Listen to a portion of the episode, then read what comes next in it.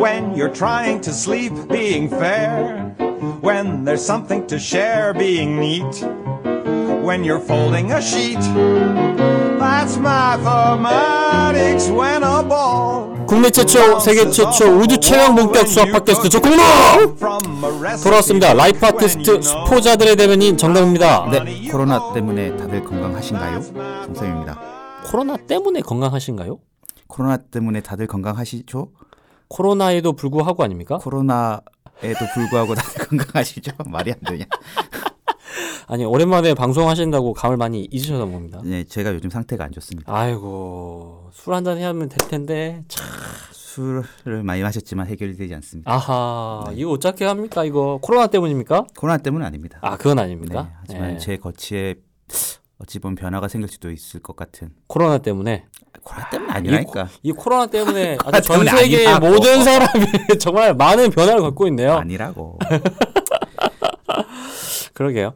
저희가 근황 토크를 하고 싶은데 하지 않기로 했지 않습니까? 그렇죠. 하지 않기로 해서 딱 참고 넘어가도록 하겠습니다. 음. 네. 메일 소개부터 할까요? 그럴까요? 최진원군 예. 이제 메일 그만 보내셔도 될 것 같습니다. 네, 건담 이야기도 잘 들었고요. 그러니까요. 뭐, 형 얘기도 잘 들었고요. 네. 네네네. 뭐, 요즘 학교 안 가서 심심한 건 알겠지만 예. 네. 하루에 한 통만 보내는 거 진짜 그 하루에 한 통씩 계속 보내시는데 참 그래요. 감사합니다. 하지만 이제 그만 보내셔도 될 것 같아요. 음. 그래도 예의상 하나 읽어 드릴까? 그럴까요? 음. 근데 너무 많아서 그러니까요. 저는 이게 딱 적정한 것 같아요. 가장 최근에 왔던 메일. 아 그래요? 제가 한번 읽어 네. 읽어보도록 네, 하겠습니다. 읽으십시오.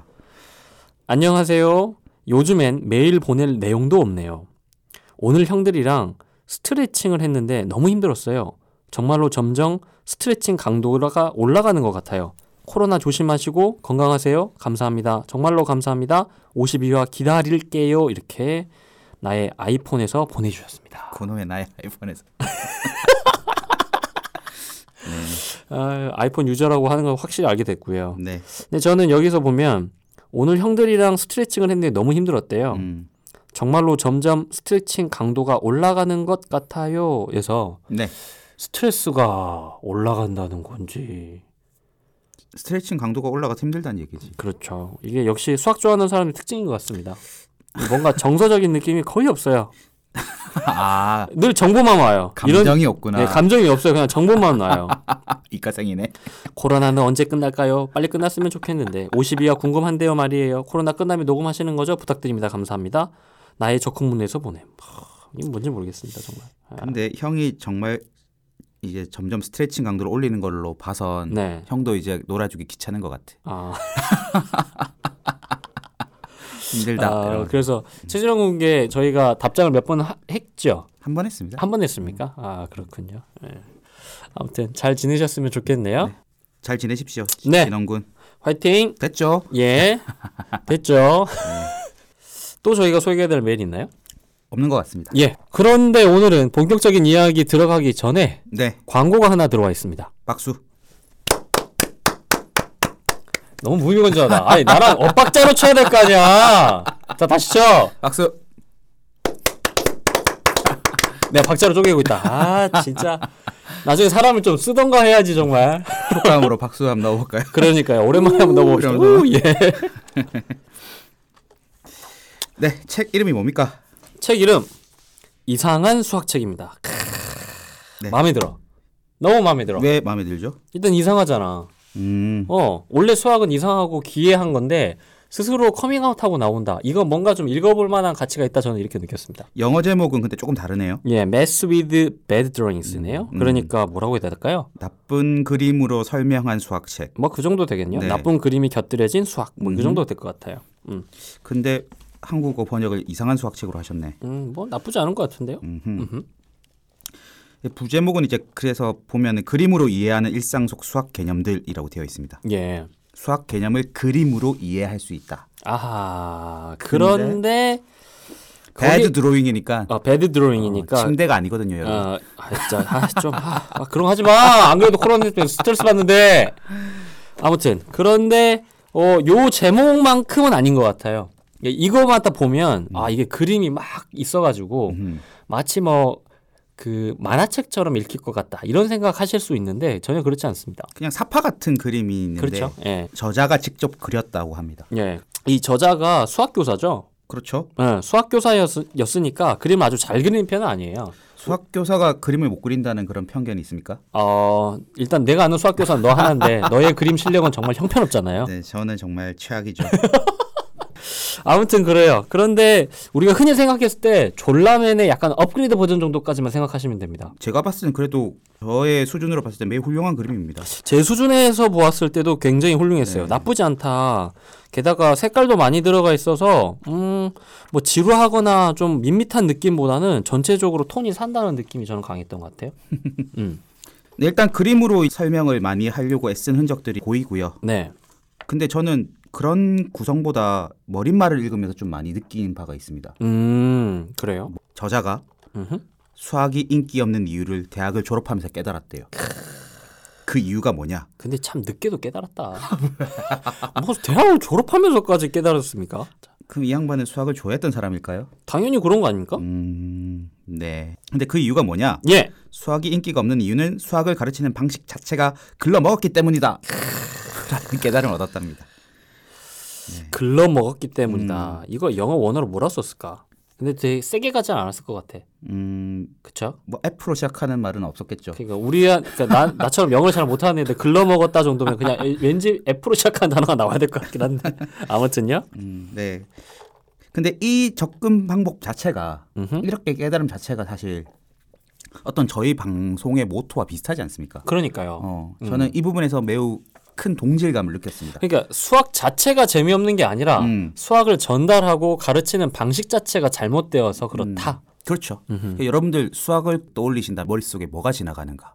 어, 수학의 정석, 개념 원리, 수학 선생님 해초리 10번 방망이. 나와, 20번 나와, 공식들, 복잡한 개념들 뭐 그런 것들이 지나가지 않습니까? 맞습니다. 네, 우리에게 수학은 그런 겁니다. 그러니까요. 그- 특히나 그 수능 문제 풀면서 막막해지는 그 이제 번호대들 있지 않습니까? 그쵸. 쉽게 잘 안 풀릴 때. 음흠. 하, 1번을 찍을까, 3번을 찍을까, 2번을 찍을까 늘 고민하던 그런 순간들이 많이 생각이 나죠. 네. 그래서 이 저자는 또 이렇게 얘기를 하죠. 예. 수학이라는 것은 원래 아름답고 상상력 넘치고 논리적인 예술인 건데 근데 현장에서 일어나는 수업은 네네.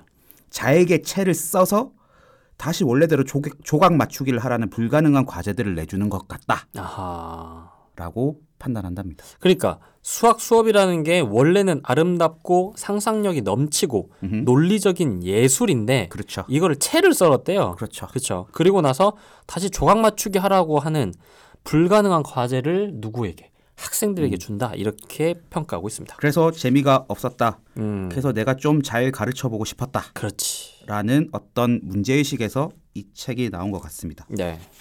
그래서 좀 더 넘겨 보면 예. 이 책은 일반적인 수학 수업과 달리 기술적인 세부 사항은 다 피해서 방정식도 거의 등장하지 않을 것이다. 그러니까 아 이거 우리 건데? 우리 건데. 아이고야. 네. 그래서 저는 일단 머릿말만 읽어도 아, 이 저자가 음, 음, 내가 생각했던 어떤 수학의 문제점과 궤를 같이 하고 있구나. 음, 음. 라는 생각이 들어서 꽤 흥미가 생겼습니다. 그러니까. 네. 어, 그러면 좀 자연스럽게 저자 소개를 좀 하자면요. 이상한 그림으로 보는 수학 블로그를 운영 중인 작가래요. 아, 우리는 팟캐스트를 하고 있고 그렇죠. 이분들은 블로그를 하고 음. 있고 그렇죠. 네, 그래서 뭐 애틀랜틱, 파퓰러 사이언스 이거 우리는 전혀 들어본 적이 없는 그냥 아무튼, 넘어가시죠. 네, 그 다양한 매체에서 수학과 교육 관련된 글을 쓰는 일종의 작가인 거죠. 음. 그리고 그 전에는 교편을 잡고 중학교, 고등학교에서 수학을 가르쳤고요. 그리고 지금은 중국 전역의 대학들에서 수학과 교육에 대해 강연을 하고 있다고 합니다. 음. 저는 사실 참고 삼아 많은 수학 교양서들을 보지만 음. 이제 요즘 나오는 수학 교양서 뭐 예전에도 마찬가지지만 그런 교양 책들의 특징이 있습니다. 음흠. 일단 이 책을 매우 쉽게 설명했다는 것을 강조합니다. 그렇죠. 항상 그거 한- 그래. 와, 진짜 천편일률적이야. 어, 누구나 이해할 수 있다는 식으로 막 어. 그런 식으로 써놨습니다. 그런데 딱 한 네 장 정도 넘어가면 도저히 넘길 수가 없게끔 만들어지죠. 이 외계어 같은 수학 공식들로 가득 차고 그러니까. 진짜 이게 뭐야 이러면서 되게 비참하게 만드는데 그래서 이 책도 앞에만 막 공식이 있니 없니 얘기만 있고 뒤에는 또 복잡한 공식이 있을 것 같았는데 예. 진짜로 공식이 별로 없습니다. 네. 네, 그래서 실제로 거의 없어요. 네. 그래서 한번 이 기존의 수학 책의 어떤 공식적인 것 때문에 음흠. 조금 거부감이 있으셨던 분들은 음흠. 한번 재밌게 읽어볼 수도 있는 책이다라고 음흠. 저는 생각을 합니다. 그래요. 그리고 또 요즘 코로나라서 어디 못 나가잖아요. 지금처럼 책 읽기 좋은 시기가 어디 있습니까? 응? 사회적 거리두기를 해야 되는데 지금 또뭐 합니까? 아 그러면 송쌤 책 읽으시나요? 아니요. 아예? 그런데 원래 책은 바쁘고 시험 기간 때 제일 재밌다. 그 해야 될 일이 있을 때. 그렇지 해야 될 일이 있는데 그때 상대적으로 덜 지루한 음. 책 읽기가 그때는 좀 읽히는 거죠. 그러면 좀 정정하겠습니다. 예. 요즘처럼 책 사기 쉬운 시기가 없지 않습니까? 어. 그렇죠, 그렇죠, 그렇죠. 책은 일단 사고 보는 거야. 그렇죠. 그럼. 어, 이제 시간도 많은데 어차피 뭐 주말에 모임도 없고 회식도 없고 사회적 거리두기 해야 되니까 그렇네. 책이나 좀 읽어봐야겠네. 음흠. 이 시간들을 내가 넷플릭스 보고 유튜브 보는데 시간 아깝다고 생각하시지 않습니까? 그렇죠. 뭔가 건설적인 일 하나 해보고 싶지 않으십니까? 그런 어떤 그 굳이 표현하면 뭐랄까 죄책감 같은 거. 그렇죠. 죄책감을 덜 수 있습니다. 그렇죠. 예. 덜 수 있습니다. 그리고 아이들도 집에 있는데 그렇지. 엄마 아빠가 되어서 음흠. 책 읽는 모습을 보여드리는 게 훨씬 더 교육적으로 좋지 않겠습니까? 아, 지금 우리는 그러면 3, 40대 혹은 50대까지 포함한 어른들에게 지금 얘기를 하고 있군요. 그럼 이거 애들한테 애들이 읽을 만한 책입니까? 아, 애들이 보기엔 좀 어려운가요? 그렇죠. 저는 그냥 어른들이 읽을 만한 책인 것 같은데. 음. 하여튼 그래서 시간 많으시니까 네. 한번 사서 읽어보시면 좋을 것 같습니다. 책 제목 한 번만 더 얘기해 주세요. 이상한 수학책이고요. 출판사는요? 북라이프입니다. 네. 지은이는 벤 올린 이렇게 되네요.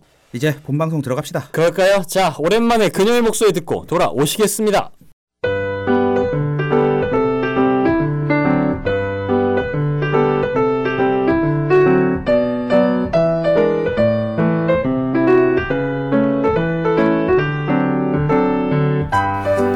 수학에 상처받은 당신을 위한 힐링 팟캐스트.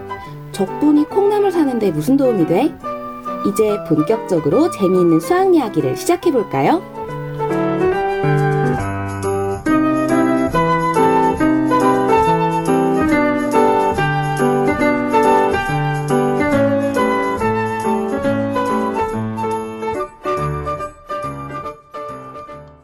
자, 목소리 듣고 돌아오셨습니다. 네. 사실 저희가 녹음을 지금보다 더 빨리 하고 싶었는데요. 예. 코로나 때문에 네네. 모든 것들이 다 취소돼서 그렇게요. 저희도 늦게 돌아왔습니다. 예, 그리고 실은 저희가 사용하는 스튜디오들이 다 폐쇄돼가지고요. 그리고 폐쇄돼서 연기가 최종 두 차례 이상 계속 연기되는 바람에 지금 녹음하고 있는 것도 아주 어렵게 어렵게 섭외를 해가지고 녹음을 하고 있는 점, 저희는 매우 낯선 환경입니다. 지금. 예, 되게 낯섭니다. 하지만 그래서 어떻게든 여러분 좀 빨리 만나고 싶었다는 점만큼은 알아주셨으면 좋겠습니다. 네. 그래서 준비했던 2탄, 카를 프리드리 가우스 2탄 되겠습니다. 네. 가우스 2편을 시작하도록 하겠습니다. 근데 그 가우스가 가지고 있는 그런 명성에 비해서 지난 회차의 가우스 1회의 음흠. 방송의 임팩트는 좀 약했다. 그렇게 봅니까? 제가 이제 시간이 많이 남으니까 음흠. 하루에 한 7km 정도 이제 달리기를 하는데요. 네. 그럴 때 이제 방송 가끔 들어요. 가끔. 예, 가끔 들어요. 매번 듣진 않아요. 네. 가끔 듣는데 어 요건 끝까지 못 듣겠더라고. 그 중간에 좀 늘어지는 부분이 있었어요. 예, 그래 너무 늘어져서 음. 아, 이거 왜 하면 좋노 막 이런 생각이 막 드네요. 음. 아 그리고 정정할 게 하나 있는데 예. 아, 그 메일을 소개를 안 드렸다. 어떤 메일이요? 박병하 선생님에 관한 얘기. 아하. 네, 저, 희가 지난번에 무슨 뭐 이렇게 얘기하다가 박병하 선생님이 모스크바 수학과를 가가지고 맞아 맞아 막 맞아 맞아. 거기서 맞아. 막 교수가 됐다고 얘기했는데 어허. 모스크바에서 교수는 아니시랍니다. 아 그래 그 메일이 예. 왔었죠. 맞아. 제발 네. 정정해 달라고 메일이 한 통만 온 게 아니라서 예, 한 세 통 왔나? 그렇게. 네 정정해 드리도록 하겠습니다. 알겠습니다. 네. 그럼 2부를 하기 전에 그렇지. 1부 요약. 그럼 아 또 준비하고 있었습니까? 준비하고 있었지. 나 어제 다 들었다니까. 아. 다시 얘기하려고. 역시 준비됐네. 그렇지. 가우스 기억나시 기억나실지 모르겠는데 일단 집안이 좀 가난했다. 음흠. 아빠가 어떤 아빠? 석공, 정원사, 음. 벽돌공. 음흠. 근데 아빠에 대한 평가가 너무 박해. 음흠. 뭐라고 박했어? 무뚝뚝하고 속이 좁다. 앞에 뭐 성실하고 뭐 정직하고 이런 거 다 날려버리고 아무튼 그랬대요. 음. 그래서 우리가 흔히 잘 알고 있는 일화가 하나 있습니다. 선생님이 이거 하라고 했어요. 1부터 100까지 모두 더해. 이거 아주 빠르게 했던 사람이 누구? 가우스입니다. 네. 예. 그래서 청소년기 이제 되면 이제 상급학교에 슬슬 진학하는데 이 가우스는 수학뿐만 아니라 언어에도 뛰어난 능력을 보였다 이런 이야기 하고 있었고요. 진짜 들었구나. 아, 진짜 들었다니까. 그래서 언어 얘기만 우리가 주구장창합니다. 그리고 이 양반이 정 17각형의 작도를 증명합니다. 작도가 가능하다는 그렇죠. 것을. 가능하다는 것을 증명합니다. 예. 그리고 그게 굉장히 큰 나름의 업적이었고 네, 글리들 뛰어넘었다. 음. 그렇지. 그리고 그것 때문에 그래 수학 공부하자 이렇게 마음을 먹게 됩니다. 하지만 가난하잖아요. 이, 이 가우스가 음. 그래서 페르디난드 공작의 지원을 받아서 계속 학업을 이어가고 있는 중이라고 볼 수 있을 것 같습니다. 아 이게 요약입니까? 하나 더 있죠. 세레스 얘기를 하십시오. 그렇죠. 네. 그리고 나름 가우스가 수학계에서는 좀 유명했는데 이제 대중으로 뚝 뚫고 나올 만한 계기는 근데 정답 이상하다. 왜? 네가 이렇게 자세하고 얘기할 줄 몰랐어. 나의 예상은 아 몰라 그냥 기억도 잘 안 나 그냥 뭐 그냥 뭐 했잖아 이렇게 넘어갈 줄 알았는데 내가 요즘 나름 그 네. 시간이 많구나 너.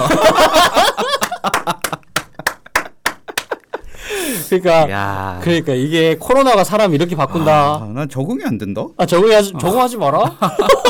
난 이렇게 할 거야 앞으로. 난 성실한 방송인으로서 살아가야 될 거야. 네 해보세요 그러면.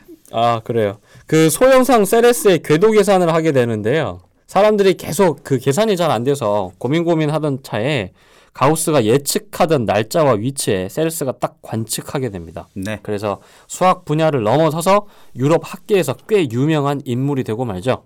예. 거기까지 했죠 우리가. 네 맞아요. 네, 예. 맞습니다. 네 아. 너무 자세하게 얘기해서 제가 더 보탤 건 없을 것 같습니다. 감사하지 않습니까? 네 그래요. 음. 그러면 이어 나가 보도록 하겠습니다. 예. 소행성 세레스의 발견으로 세계적인 명성을 떨치게 된 가우스는요 세계적인 명성 맞습니까? 유럽에서만 그렇죠. 유럽 학계에서만 그렇죠. 네, 네. 명성을 떨치게 된 가우스는 예. 두 달 후인 1802년 2월달 음흠. 러시아 상트페테르부르크 과학원의 초청을 받게 됩니다. 진짜 상트 페테르부르크 너무 많이 들었다. 누구 때문에? 그러니까. 네, 오일러. 그러니까. 오일러의 도시라고 할 수 있죠. 어. 그러니까? 상트페테르부르크. 상트 페테르부르크는 무조건 오일러의 도시입니까? 저는 거의 그렇게 보는데 어. 요즘엔 그레고리 페렐만 때문에 또 유명해졌죠. 아 음. 그래요. 페렐만이 또 여기 있지 않습니까? 상트 페테르부르크 왠지 축구도 잘할 것 같은데 어디 많이 들어보지 않았어? 그런 팀이 있을 것 같습니다. 그렇죠. 네. 있을 것 같네요. 네. 음. 근데 이 동네가 뭐가 있나 봐요. 음. 기운이 좋은가 봐요. 네. 추울 텐데. 혹시 오일러 기억 안 나시는 분들 있을 수 있는데 오일러 편은 참조하십시오. 네. 막 가슴 아파요. 막 28살에 막 눈 멀고 막, 막 그래요. 하지만 인격은 좋았던 그분입니다. 예. 네. 그래서 이제 상트페테르부르크 과학원에 초청을 받게 되는데 예. 하지만 하지만 페르디난트 공작이 어. 이, 이 사람은 후원자죠. 그러니까 가우스의 후원금을 올려주게 됩니다. 뭔 소리야? 주던 돈을 더 준다고. 그러니까 왜? 가지 마. 아. 너는 독일의 재산이다. 설마 그러면 가우스 안 가요? 그래서 가우스는 독일에 남기로 결정을 하죠. 아하, 그렇게 되고 오는구나. 근데 만약 가우스가 상트페테르부르크에 갔다면 음. 오일러와 가우스를 함께 보유한 어. 그런 도시가 되는 것 아니겠습니까? 아, 그러면 수학으로 따지면 뭐 왕이 몇 명이야? 그건 진짜 이 도시가 네. 아마 성격이 엄청 많이 바뀌었을 것 같다라는 생각도 드네요. 음. 그렇구나. 네. 어쨌든 뭐 독일 입장에서는 페르난드 공작이 좋은 일 한 거고요. 러시아 입장에서는 아쉬운 인재를 하나 또 놓치게 된 것 같은 느낌이 있네요. 아깝다. 네, 아깝다. 이렇게 된 네. 거죠. 그럼 어떻게 됩니까? 독일에 남아서? 독일에 남아서 이제 후원금도 주니까 어. 이제 결혼해야죠. 아니 결혼이요? 아니 계속 공부하고 있는데 무슨 결혼을 해? 그래도 나이가 찼는데 아, 장가 나이가 가야- 찼어요? 어, 아, 장가 후원금도 가야 돼요? 들어오고 어. 어. 좀 유명해졌고 나름. 어. 그래서 네. 이제 드디어 결혼을 합니다. 그러면 송 쌤도 이제 후원금 좀 많이 들어오면 결혼합니까? 그게 가능할 것 같습니다. 아 네. 죄송합니다. 예. 네. 예.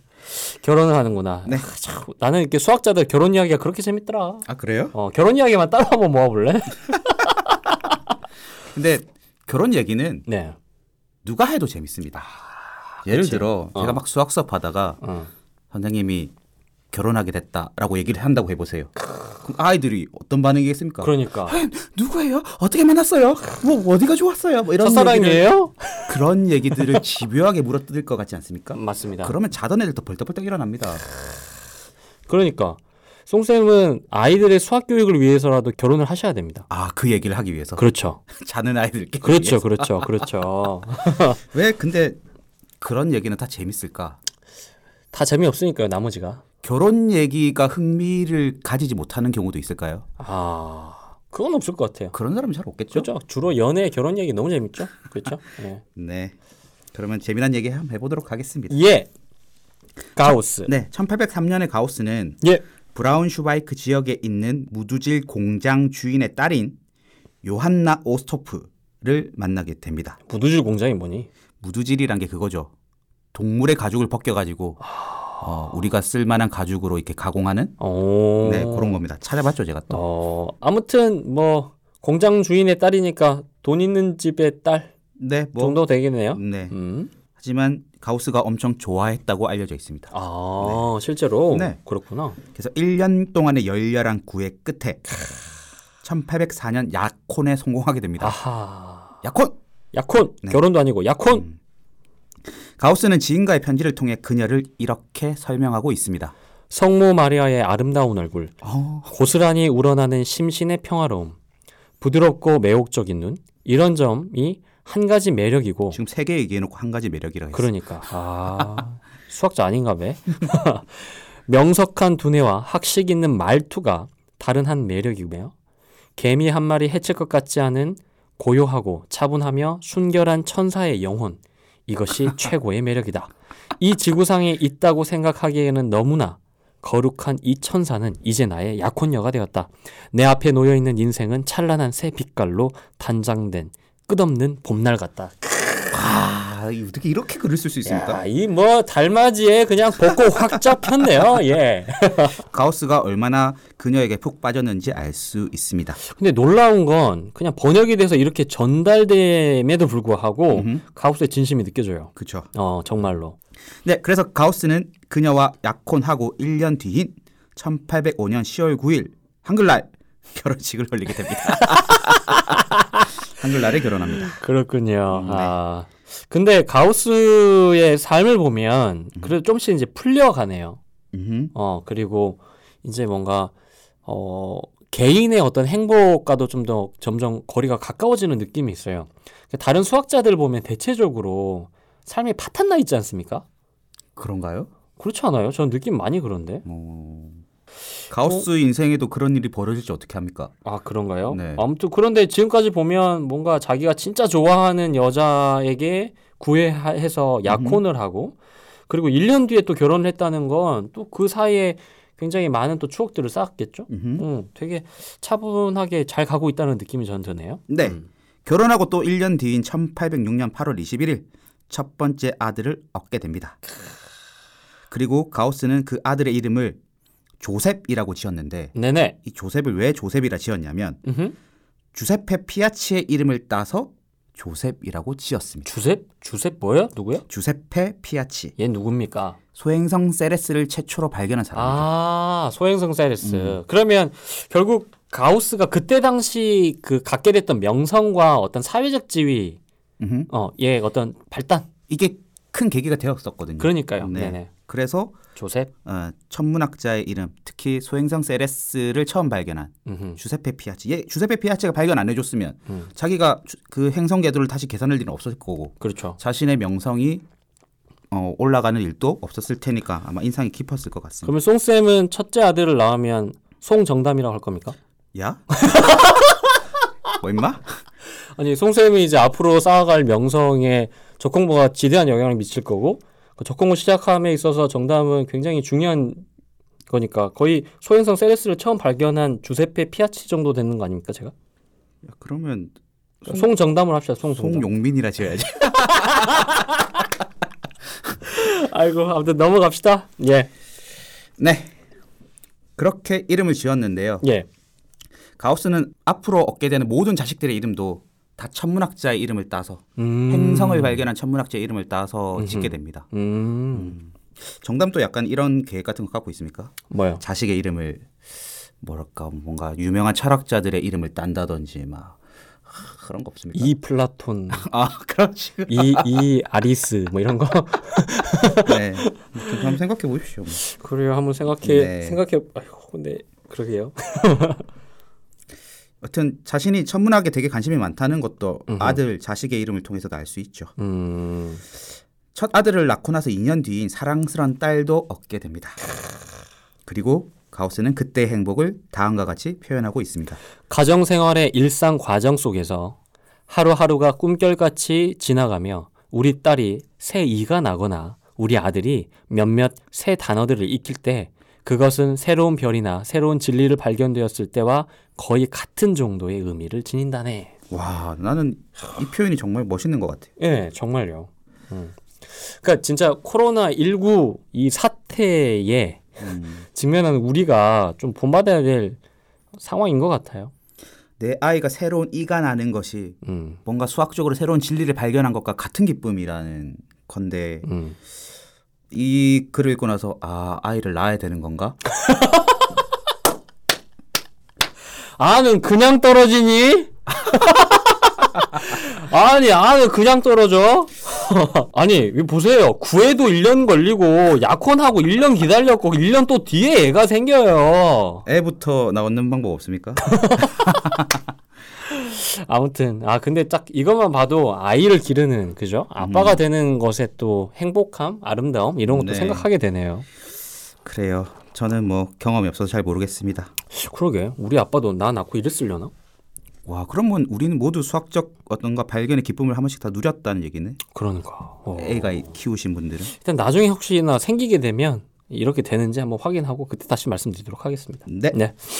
이렇게 좋은 일이 가득한 가우스인데 그렇죠. 임대하지 마. 임대하지 마라. 대하지 마. 호사다마라고 뭔 일이 일어납니까, 그러면? 네. 전쟁이 일어납니다. 아하. 네. 1806년 10월 14일 1806년 10월 14일. 아우어 슈테트 전투라는 것이 일어나죠. 그러면 아까 1806년 8월 21일 날 첫째 아들이라고 했으니까 네. 그 해네요? 그렇죠. 둘째 아들이 태어나기 아니, 전이죠. 애가 그러면 100일도 안 지났는데 전쟁이 터져요? 어, 네. 엄마마. 물론 가우스는 이제 수학자니까 음. 뭐 딱히 전투에 나갈 일은 없었겠죠. 뭐 음. 그래도 전쟁이 일어나는 것 자체가 얼마나 큰 불행인가요? 비극이고. 전쟁은 전 인류에게 비극인 것 같습니다. 아, 정말 그렇죠. 네. 음. 하여튼 그런데 이게 독일로 누가 쳐들어오냐면 음. 프랑스군이 쳐들어옵니다. 프랑스군? 네. 잠깐만 1806년이면 누구요, 그럼? 이 어마어마한 센 놈이 아하 그 네. 양반 네, 보나파르트 나폴레옹 그렇네 한참 잘 나갈 때 아하 쳐들어옵니다. 아 그거 그게 이거예요 아오 음. 슈테트 전투예요 음 그러면 우리는 승패를 예상할 수 있습니다. 그렇죠 나폴레옹 잘 나갈 때 제일 무섭지 않았습니까? 그렇죠 음. 네. 그런데 하필 이 독일군에서 예 나폴레옹에 맞서서 싸워야 될 장군이 있어야 되지 않겠습니까? 당연히 그래야겠죠 근데 그 사령관 독일 측 사령관이 누구냐? 음 바로 가우스를 후원하고 있었던 페르디난트 공작이었던 거지. 아 여기서부터 이제 슬픈 이야기의 서망이 시작되는구나 어떻게? 아 뭐, 네. 그러면 쉽게 얘기해서 나폴레옹이랑 어, 페르디난트 공작이 맞붙었다 전쟁에서 어 그러면 적겠네 그 뭐, 그뭐네 졌습니다.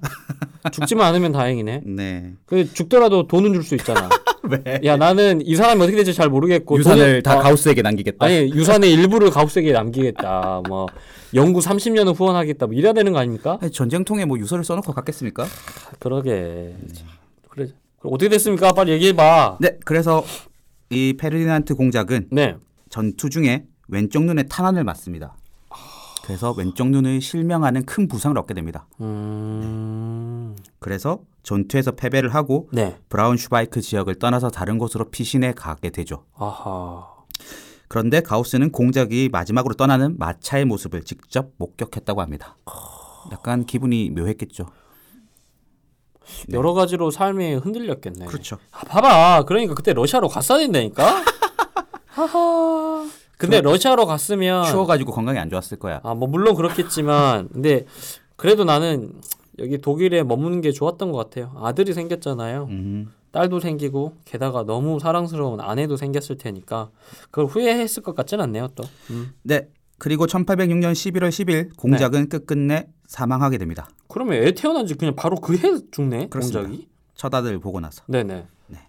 공작의 죽음 이후 가우스는 규칙적으로 우울감과 불안 증세를 보였다고 합니다. 음. 당연히 그렇겠지. 네. 경제적 위기가 그럼요. 생기는 거죠. 뭐 전체적으로 그런 어떤 음. 불안감, 위기감 이런 거 있었을 것 같아요. 그리고 후원이 끊기게 됩니다. 아, 그러니까 이게 문제야, 이거. 결국에는. 결혼도 하고 애도 낳았는데 돈줄이 딱 끊겼네. 가장으로서 어떤 책임감. 그러니까 복지 국가를 만들어야 됩니다. 아 그렇죠. 이렇게 해서 위기가 찾아온 듯하지만 1807년 7월 25일 음흠. 행성 세레스 궤도 예측을 한 공로를 인정받아 괴팅겐 대학 천문학 교수 겸 괴팅겐 천문대의 천문대장으로 임명됩니다. 아, 그러면은 수학과 교수가 아니라 천문학. 천문학 교수로 되네요. 그렇습니다. 그리고 이때부터 평생 괴팅겐에서 살게 됩니다. 아, 그래서 괴팅겐의 거인이 되는 거죠. 그러면 우리는 가우스를 이해하려면 괴팅겐으로 가긴 가야겠네요. 그렇죠. 브라운 슈바이크를 가도 괜찮은데 근데 나는 괴팅겐에 브라운 가면- 슈바이크도 한번 가봤으면 좋겠어요. 음. 음. 네, 이제 안정적인 일자리도 없고 예. 네, 행복한 일만 가득할 것 같았지만 또 불행이 찾아옵니다. 왜 또? 네, 1809년 10월 11일 셋째 아이를 낳느라 기력을 크게 소진한 가우스의 아내가 세상을 떠나게 되는 것이죠. 아, 그토록 사랑했던 아내가 세상을 떠납니다. 성모 마리아의 아름다운 얼굴. 그렇죠. 그분이 가셨어요. 그분이 가셨어요. 네. 엄마마. 그리고 아내가 떠난 지 5개월 뒤인 셋째 아이도 엄마의 뒤를 따르게 됩니다. 아, 하하. 하, 그러니까 얘는 두- 둘째까지만 났나 봐. 둘 만나 잘 기르자. 어, 둘 만나 잘 기르자. 아, 어떡해. 음. 가우스는 4년간의 결혼 생활이 매우 행복했기에 이 아내와 아이의 죽음 때문에 큰 시리에 빠지게 됩니다. 음. 그래서 가우스는 이때의 비통한 심정을 눈물로 얼룩진 종이에 글로 적어 놓았습니다. 오, 내가 어떻게 이 슬픔을 떨쳐내야 될까? 아, 당신의 한없는 사랑이 항상 살아서 나를 일깨워 이 세상에서 가장 불쌍한 내가 당신이 곁에 있는 것처럼 느낄 수 있기만을 신께 기원하고 있어. 네. 음, 이렇게 슬퍼했던 가우스는 네. 곧바로 재혼을 하게 됩니다. 이런 개이씨. 네, 뭐 이유는 어린 자녀를 혼자 키울 수가 없었기 때문이라고 음, 예, 책에 있더라고요. 책에 있대요. 네. 하지만 아내가 죽은 지 10개월 뒤에 바로 재혼합니다. 재혼한 여성은 괴팅겐 대학 법학과 교수의 막내딸이었습니다. 음, 그녀는 엄마 없는 아이들을 정성으로 돌봤고 몇 년 후 가우스는 그녀와의 사이에 또 이남 일녀 자녀를 더 얻게 됩니다. 아유 다둥이네. 다섯이야 얘가. 그렇죠. 하늘나라로 여섯인데 하늘나라로 간 아이까지 합하면 여섯이군요. 음. 그리고 삶이 안정되기 시작한 가우스는 이제부터 본격적으로 학문에 매진하게 됩니다. 자, 이- 그냥 넘어가지 말고 이 재혼에 대한 이야기 좀 해보자. 어? 성모 마리아가 어찌고 저찌고 어? 그리고 뭐이내 앞에 뭐 놓여 있는 인생의 찬란한 새 빛깔이 그 봄날 같다 해놓고 10개월 만에 어떻게 재혼을 하니? 살아야 되니까 그런가. 모르겠습니다. 저는 애가 없고 뭐 근데 만약에 저는 이제 이 대목 읽으면서 저 생각을 해봤는데 그리고 이제 황부인하고도 가끔 이런 얘기를 하거든요. 음, 물론 뭐 그런 거예요. 뭐 어떤 상황이 일어나서 누가 먼저 이제 세상을 떠날 수 있잖아요. 언젠가 우리는 세상을 떠날 테니까.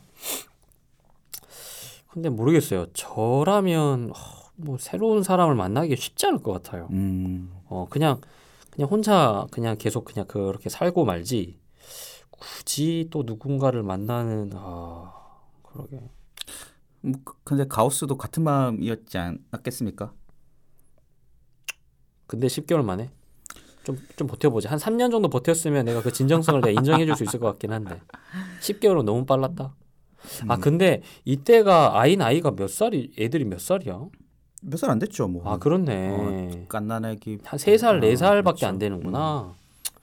그래. 인정해줄게. 용서해준 걸로. 네가 용서하면 뭐 가우스가 뭐 고맙다 해주나? 아무튼 아 제가 좀 요새 이상하게 뭔가 배 배 꼬이나 봐요. 뭐 이상한 거에 좀 꽂히네요. 너무 많이 쉬는 것 같은데. 네 맞아요. 알겠습니다. 예. 그래서 지금부터는 가우스가 본격적으로 연구한 주제에 대해서 말씀을 드리려고 합니다. 그러면 도대체 우리는 지금까지 1화, 2화까지 들었는데 네. 도대체 뭘 배운 건가요? 그것도 얘기 좀 하지 않았습니까? 대수학의 기본 정리, 그렇지. 대수학의 기본적인 게. 정십시각형의 작도 가능성 그렇죠. 그렇죠. 등등을 얘기했었습니다. 그럼에도 불구하고 아직 썰을 풀 게 너무 많이 남았다. 가우스잖아요. 그러니까 뭐 더 설명이 필요합니까? 가업소잖아요. 그죠? 근데 요거 이제 쭉 들어가지 않습니까? 네. 지금 한두 개도 아니고 실까요? 예, 좀 쉬어야 될 것 같아요. 오랜만에 쿨의 노래 하나 틀어주세요. 야 요새 슬기로운 의사생활에 쿨 노래 아로하 나오는데 괜찮던데. 저는 화장실을 좀 다녀오겠습니다. 알겠습니다. 네. 예, 잠시 쉬었다 돌아오도록 하겠습니다.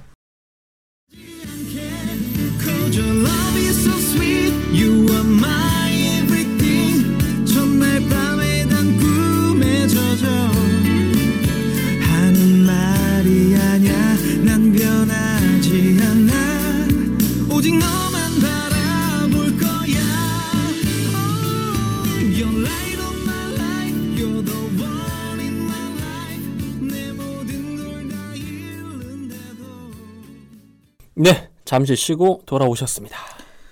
네. 가우스의 본격적인 학문 이야기로 들어가 보도록 하겠습니다. 아 진짜 재미없을 것 같다. 이런 걸 또 기대하시는 분들이 계셔요. 아 그래요. 알겠습니다. 네. 한번 들어보겠습니다. 예. 첫 번째 소개할 가우스가 연구한 분야, 네. 측지학이랍니다. 이거 봐봐 측지학이 뭐야? 들어봤어? 나 이 단어 처음 들어보는데. 이제 이렇게 처음 알게 되는 거지. 아 그래? 몰랐던 지식을 알게 되는 기쁨. 측지, 측지. 어, 네. 측지장교. 어, 나 땀을- 포, 나 포병 포병 나왔는데 측지장교 있었다? 아 진짜? 어, 측지가 그거 하는 애들인데 이 땅 가가지고 거리 측량하고 네, 하는. 뭐 그런 겁니다. 아 그래요. 네. 음흠. 측지학이 뭐냐? 네. 지구의 크기와 모양, 경도와 위도 등을 계산하는 그런 학문이죠. 지구의 크기와 모양, 음. 경도 위도. 근데 도대체 이거 왜 해요, 근데? 이거 지도 만들라고. 지도 만들라고. 음, 지도를 만들어서 정보를 많이 얻으면 전쟁에서 이기고 음. 뭐 그런 것들이죠. 그렇죠. 네. 음흠. 그래서 많은 나라에서 적극적으로 연구를 장려하는 분야이기도 했습니다. 아, 그렇겠지. 네. 음흠. 측지학은 천문학하고도 관련이 많았기에 가우스는 일찍부터 측지학에 큰 관심을 보였습니다. 어, 음. 천문학과도 관련이 많다. 내가 지금 현재 있는 위치, 지구 위치를 정확히 알아야지 별도 잘 보고 막 그런 거겠죠. 네, 그래서 네. 측지학에도 큰 관심이 많았는데 이미 22살 때 베스트 팔렌 지역 베스트 팔렌조야. 네, 그 그겁니다. 네. 맞아요, 맞아요. 베스트 팔렌 지역에 지도 제작을 할 때 필요한 수학적 이론을 모두 제공할 정도였습니다. 이미 22살 때. 22살 때? 네, 옛날 얘기입니다. 아. 1820년 이제 이때는 천문학과 교수가 된 시기죠. 네. 가우스는 국가의 보조금을 받고 음흠. 괴팅겐이 속한 음흠. 하노버 지역의 측량을 담당하게 됩니다. 어. 이때 자신의 아들도 같이 도와줬다고 해요, 조수로서. 아. 큰아들이. 큰아들이. 조셉, 조셉. 음흠. 가우스는 이 일을 담당하면서 유리창에 햇빛이 반사되는 원리를 보고 뭘 만들 수 있을 것 같은데라고 생각해서 놀라운 발명품을 하나 만들게 됩니다. 그게 뭡니까? 회광기라는 거죠. 회광기가 뭐야? 이렇게 돌아올 회자에다 빛광자나 되겠다. 그 정도 되겠죠. 이게 뭐 이렇게 반사시키는 거네요. 그렇죠. 어허. 이 회광기 덕분에 먼 거리의 지점도 손쉽게 측량할 수 있게 되었답니다.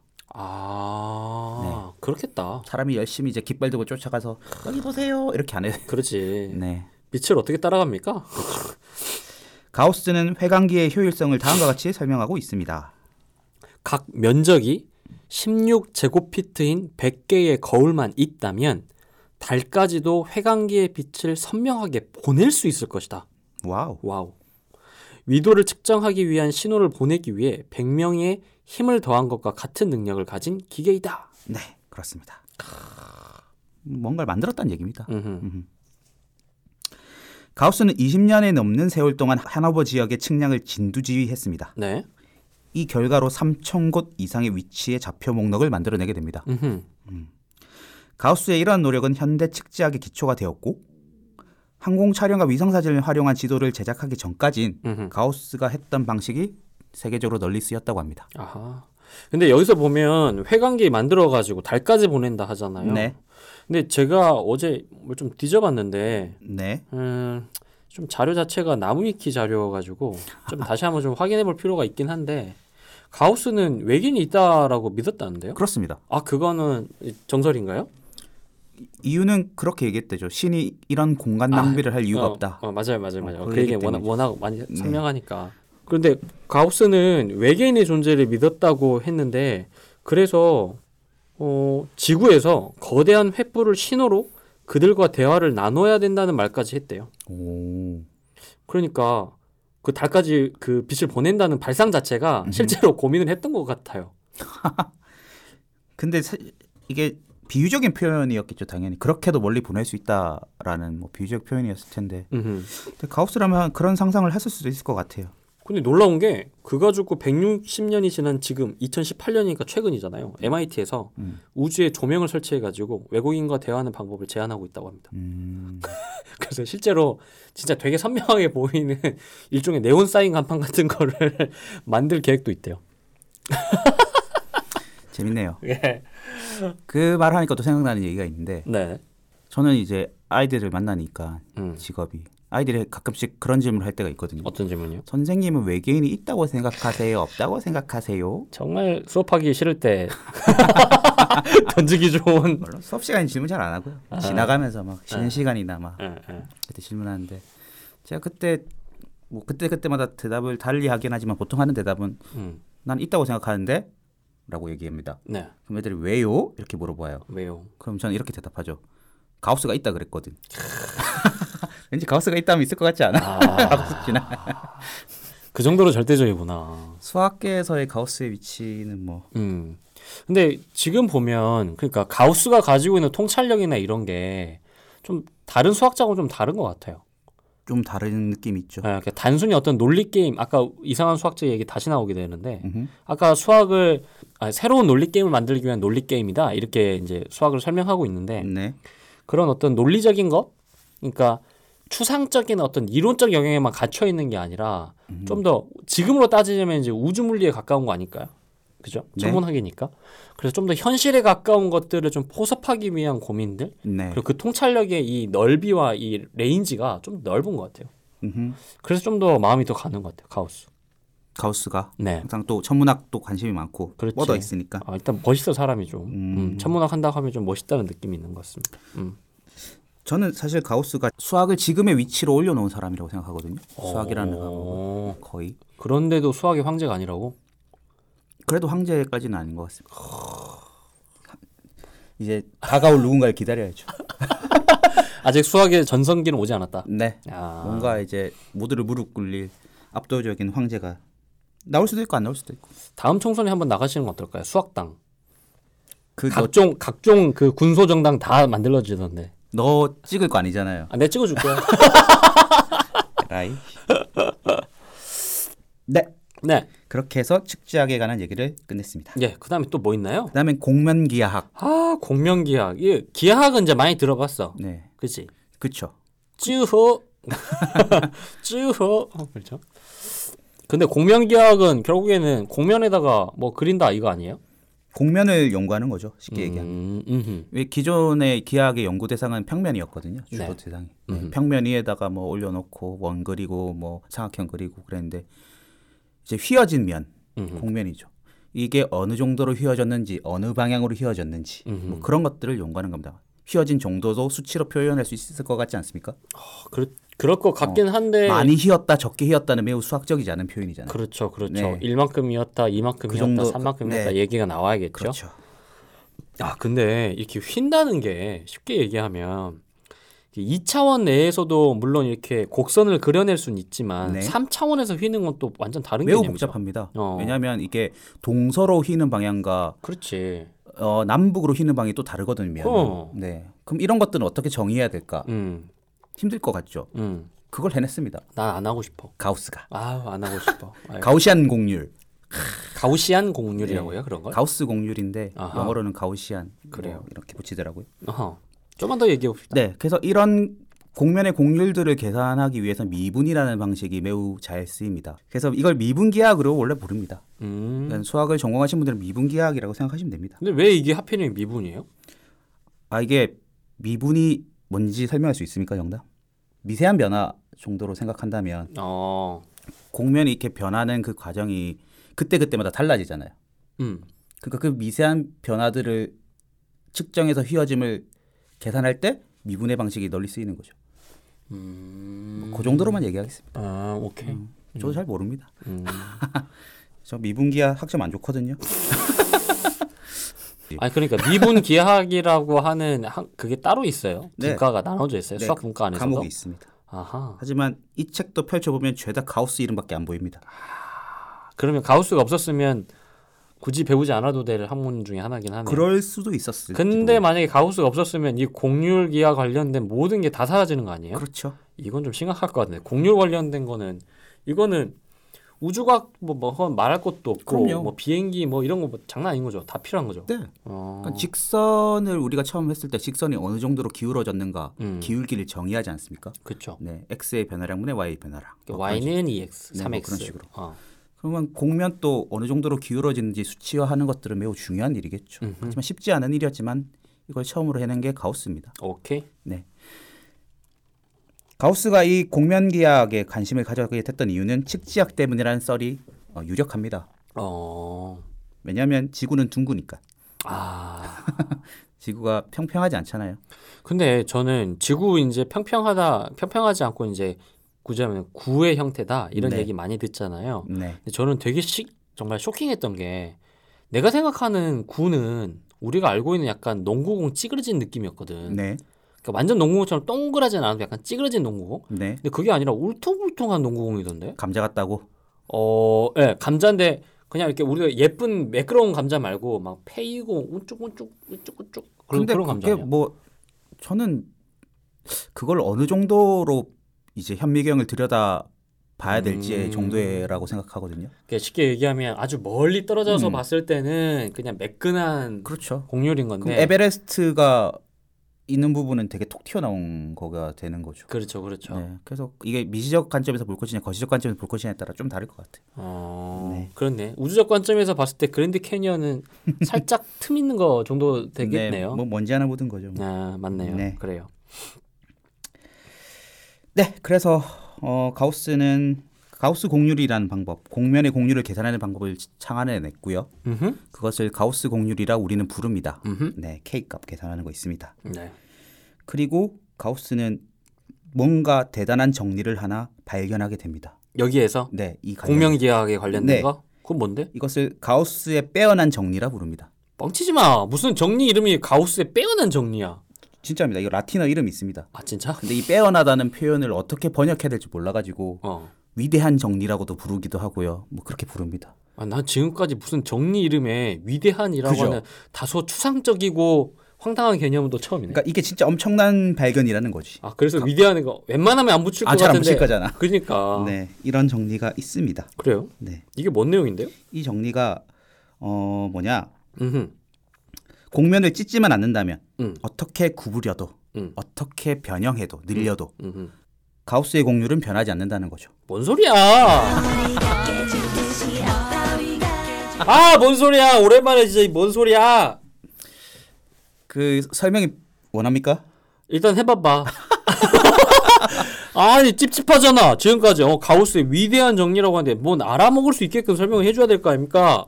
아, 네. 네. 일단 그럼 곡선의 휘어짐 정도부터 출발해 보겠습니다. 어. 일단 1차원부터 면부터는 가지 맙시다. 어. 공면 가기 전에 어허. 곡선 해봅시다. 그래, 곡선. 네, 곡선은 우리 알지. 좀 낮은 차원에서 그렇지. 설명을- y는 네, x 제곱.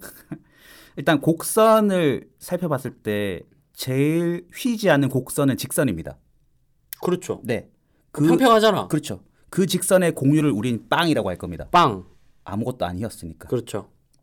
그럼 그다음부터 곡선을 점점 점점 휘어 보겠습니다. 오케이. 네, 점점 점점 휘면 유 어떻게 밀 건데? 또 이렇게 구부린다고. 이렇게 U자 뒤로 뒤집은 거. 네. 말 말발굽 모양으로. 오케이. 근데 그걸 되게 심하게 구부릴 수도 있고 음. 살짝만 구부릴 수도 있습니다. 그렇죠. 그럼 이렇게 살짝 살짝만 구부렸다고 했을 때 그 음흠. 곡선에 접하는 원을 하나 그릴 수 있어요. 접한다. 그렇죠. 어, 곡선에 딱 들어맞는 원을 하나 그릴 수 있어요. 어허. 근데 많이 휘면 힐수록 그 원의 반지름이 작아져. 그렇겠지요.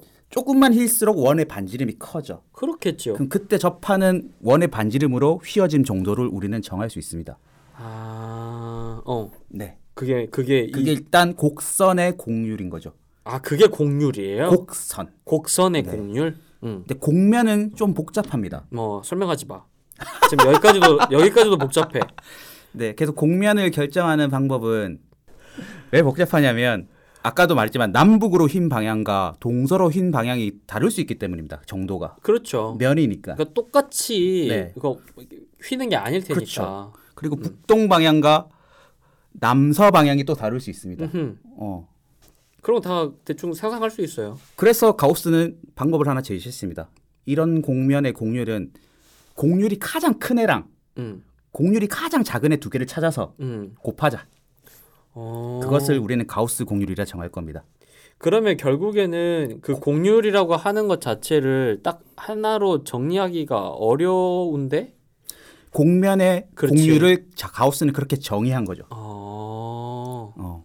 오케이. 어떤 방향에서 제일 공률이 커지는 게 있을 것이고 음. 제일 작아지는 방향을 음. 곱해버리면 음. 그것이 공면의 공률이라고 정하고 음. 그것을 가우스 공률이라고 이름을 붙인 거죠. 음흠. 네.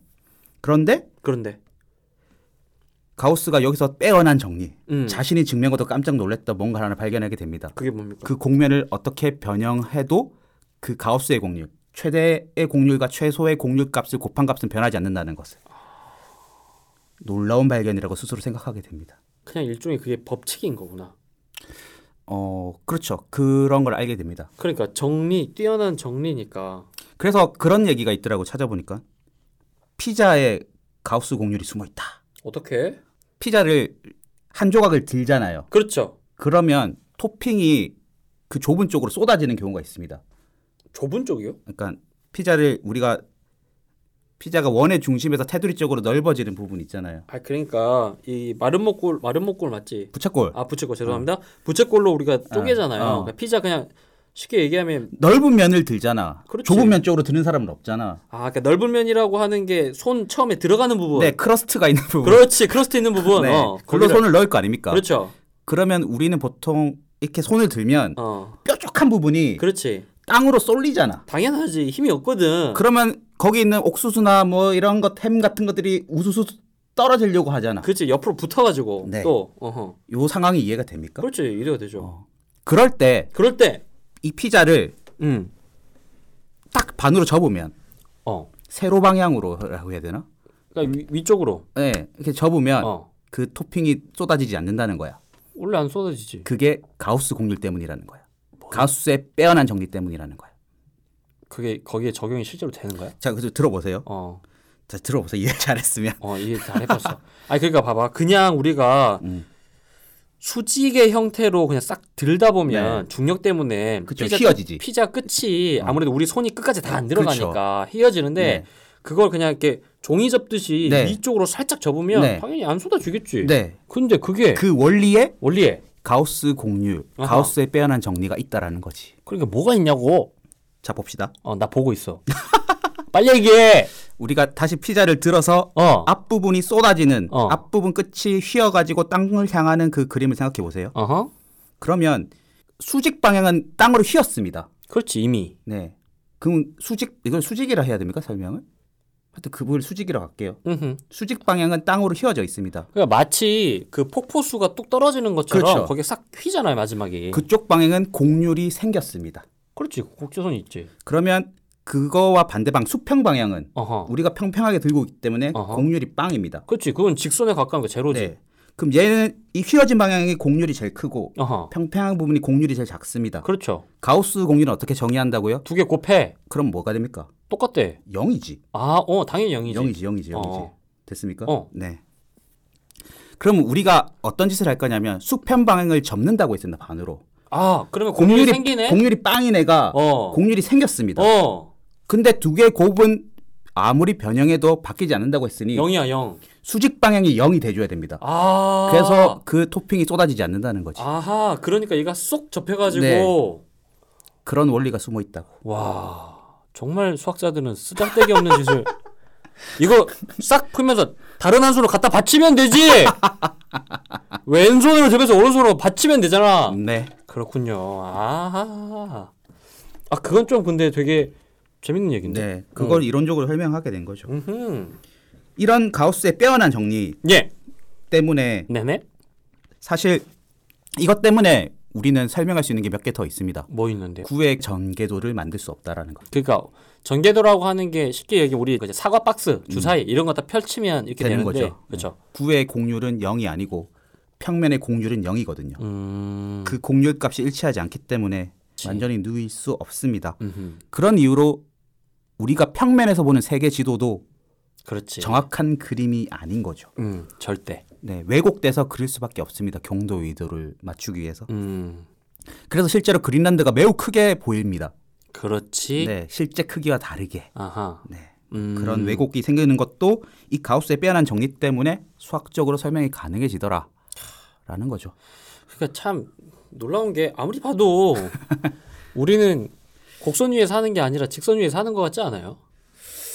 그런가요? 아니 직감적으로 그렇게 느껴요? 아 우리는 곡선 위에 살고 있어 뭐 이렇게. 못 느끼죠. 응. 착각인가? 그 유명한 지구 평평설이야? 네. 가우스는 음. 이 자기가 증명해낸 이 정리, 빼어난 정리가 다른 연구 분야에 매우 큰 영향을 줄 거라고 생각했습니다. 아 실제로. 어. 스스로도 발견하고 나서 헉, 놀란 거야. 어. 내가 이런 걸. 어, 어, 어, 어, 어. 그런 정리입니다. 가우스가 자신의 발견으로 매우 큰 영향을 줄 거라 생각했던 일이 음. 얼마 지나지 않아서 그런 일이 진짜 생깁니다. 놀랍게도. 어떻게 해요? 이 가우스가 연구한 내용은 그의 제자인 베른하르트 리만이 좀 더 발전시킵니다. 음. 그래서 리만 기하학이란 걸 만들죠. 리만 어디서 많이 들었잖아. 우리가 리만- 흔히, 흔히 알고 있는 그 리만 가설의 리만? 그렇습니다. 그 양반입니다. 어. 가우스의 제자입니다. 예. 네. 그 양반이 리만 기하학을 만들게 되고요. 음. 그리고 이 리만 기하학의 영향을 받아서 아인슈타인이 일반 상대성 이론을 만들게 됩니다. 드디어 일반 상대선 이론이 나오는구나. 그러니까 이게 가우스에서 출발한 거죠. 아, 맞네. 네. 그리고 실제로 아인슈타인은 다음과 같이 말하기도 하였습니다. 현대 물리학 이론의 발전, 특히 상대성 이론의 수학적 토대를 마련한 가우스의 중요성은 정말로 압도적이다. 만일 리만에게 기초를 제공한 공면 기하학을 가우스가 창조하지 않았다면 어느 누구도 발견하지 못했을 것이다. 아인슈타인이 이렇게 극찬을 하고 있는 음, 가우스가 안 만들었으면 상대성 이론도 없었어요라고 얘기하고 있는 꼴이죠. 그러니까 저는 이제 수학과 과학의 어떤 관계 이거 우리 가끔 얘기하잖아요. 네. 음. 근데 역시나 그 맞는 말 같아요. 음. 어, 수학 없이는 과학이 어렵죠. 그렇죠. 성립, 성립 자체가 불가능한 것 같아요. 음. 그렇습니다. 역시 상대성 이론에 또 가우스의 업적이 숨어 있었더라. 음흠. 이런 얘기를 또 드립니다. 다음 업적으로 넘어가도 되겠습니까? 예, 넘어가도 됩니다. 네. 가우스는 물리학에서도 큰 업적을 하나 남긴 게 있습니다. 물리학이요? 네. 음. 근데 뭐 하나만 남긴 건 아닙니다, 사실.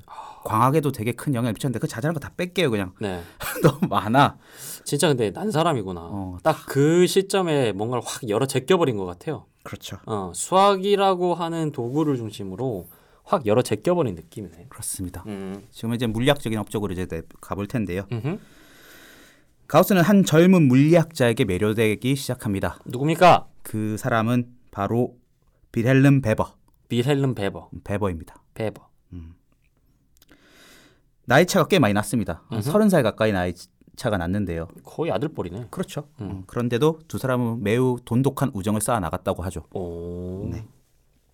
실제로 게팅겐에 가면 두 사람이 같이 있는 동상이 있습니다. 아 그래요. 네. 음. 실험 물리학의 일각에는 있었던 베버는 이론적으로 다소 치우친 가우스를 보완해 줄 수 있는 정말 최고의 파트너였습니다.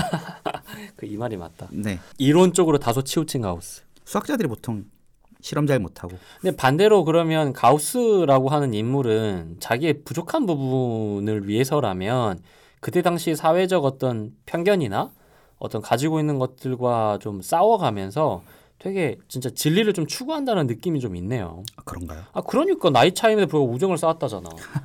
송쌤 같으면 서른 살 밑에 있는 그 어떤 친구하고 뭔가 이 작업을 같이 하고 하는 게 쉬울까요? 제가 봤을 때는 문화 차이도 엄청날 그건 걸요. 동양의 문화 차인 것 같아요. 그래요? 성향에서는 안 그런가? 서양은 약간 그런 게 덜하다고 알고 있는데. 아니야. 그건 너무 너무 뭔가 이렇게 많이 씌어진 느낌이지. 쉽지 않아요. 일단은 사는 그게 다를 텐데 신체 그것도 다르고. 음. 그러니까 나는 이건 물론 베버가 뛰어난 학자였고 어, 대단한 파트너임에도 불구하고 그것을 기획하고 이런 것들을 하겠다고 마음먹은 가우스가 더 대단한 것 같아요. 음. 음. 만약에 가우스 입장에서는 이미 이제 일가를 이뤘고 네. 좀 더 사회적으로 강자에 해당했을 텐데 가우스의 배려 없이 베버하고 같이 할 수 있는 게 가능했을까요? 모르겠습니다. 아니면 되게 시적으로 솔직한 사람이었을 수도 있고 어, 제 말이 그 말이에요. 음. 음. 그리고 나도 어렸을 때부터 되게 잘났었으니까 음. 그게 이상한 일이 아닌 거지. 뭐. 아 반대로 네. 아 그럴 수도 있겠네 네. 반대로 그렇게 볼 수도 있겠네요 아무튼 뭐 있습니까 이 사람 네, 그래서 일단 가우스는 이 베버에게 네 베버를 음흠. 괴팅겐 물리학과 교수로 강력히 추천해서 일단 교수 자리에 앉혀놓습니다. 넌 내 옆에 있어 일단. 예. 야 좋네 잘 만나야 돼 네.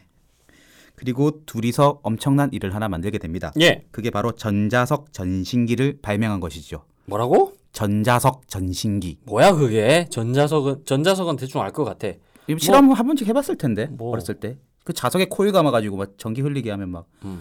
자기장이 생겨가지고 막 이렇게 막 달라붙고 막 그 철가루 밥 뿌려가지고 그런 거야 그거보다는 좀 복잡한 건데. 그것도 복잡한 거야 네. 아, 뭔데 넌 이- 무슨 과학 상자도 많이 했다며. 어 아니 기억은 잘 안나 네, 너무 알겠습니다. 오래됐잖아 그게 바야흐로 96년 일이다 그럼 전신기는 뭔지 압니까? 아니 이제 모르니까 물어보잖아 그거 신, 모스버 신호 띠기 아. 뚜뚜뚜뚜 이른바 통신 뭐 이런 네, 거구나 그런 겁니다. 오케이 네. 아 그래 요즘 애들 모르겠다. 모르지 뚜뚜뚜뚜 그게 뭔 줄 알아 진원군은 모르겠네. 뚜뚜 뚜뚜뚜뚜 모스보호는 아나? 아, 잠깐 갑자기 헷갈리는데 최근에 무슨 영화가 있었는데 기생충의 네. 모스보호 나왔죠. 아 맞아요 맞아요 맞아요 맞아요 맞아요 음. 아무튼 뭐 그렇습니다. 예? 네. 이 전신기를 만드는 연도는 1833년입니다. 예 어, 최초의 전신기는 막대 자석에 코일을 감아 가지고 전류를 흐르게 합니다. 음흠. 그럼 자기장 때문에 나침반의 바늘이 막 움직입니다. 그렇겠죠 저게 오른쪽으로 움직였다, 왼쪽으로 움직였다 해서 두 가지 신호를 줄 수 있는 거죠. 음흠. 어, 그걸 가지고 이제 서로 약속한 뭐 이런 게 있지 않겠습니까? 아, 왼쪽 오른쪽 어, 뭐 한번 어, 두번 오른쪽 세 번이면 A야, 음. 뭐 왼쪽 세 번이면 뭐 그런 식의 뭐 그런 게 있었겠죠. 음, 네. 음. 그런 신호를 정해놓고 전신기를 만들게 됩니다.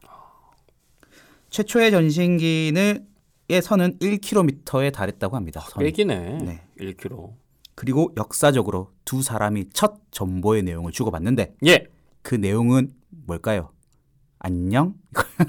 안녕은 좀 너무 시 그렇고 어? 뭘까? 되니 뭘 할 것 같습니까? 아 들려? 들려 말하는 건 아닌데. 뭐- 그게 뭔가 상징적인 거가 있어야 될 것 같은데 하지만 모르겠는데 첫 전보 내용은 미셸만 콤트였다고 합니다. 뭐야 미셸마 콤트가 사람 이름입니다. 사람 이름이요? 예, 이 누구예요? 이 사람도 전신- 유명한 사람이에요? 아니요. 네? 그럼요. 전신기의 설치를 도와준 사람 이름이라. 에라이씨. 아, 그래서 그냥 그냥 해본 거구나. 네. 음, 하지만 이것을 만들고 나서 가우스와 베버는 예. 12년간 음흠. 이 전신기로 짧은 메모를 주고받습니다. 12년간. 네. 음. 12년 후에는 왜 못하냐? 음. 번개가 쳐가지고 전선이 파손이 됩니다. 그러면 그 전까지는 이게 뭐 좀 기술이 발전되거나 그러지 못했나 보네. 그때까지는 둘이 열심히 이제 주고받았던 거죠. 아. 근데 되게 되게 신났을 것 같아. 어, 그래 재밌었을 것 네. 같다. 왜냐하면 그때 당시까지만 해도 뭐 전화도 없고 그러니까. 저 먼 1km 떨어진 곳까지 음.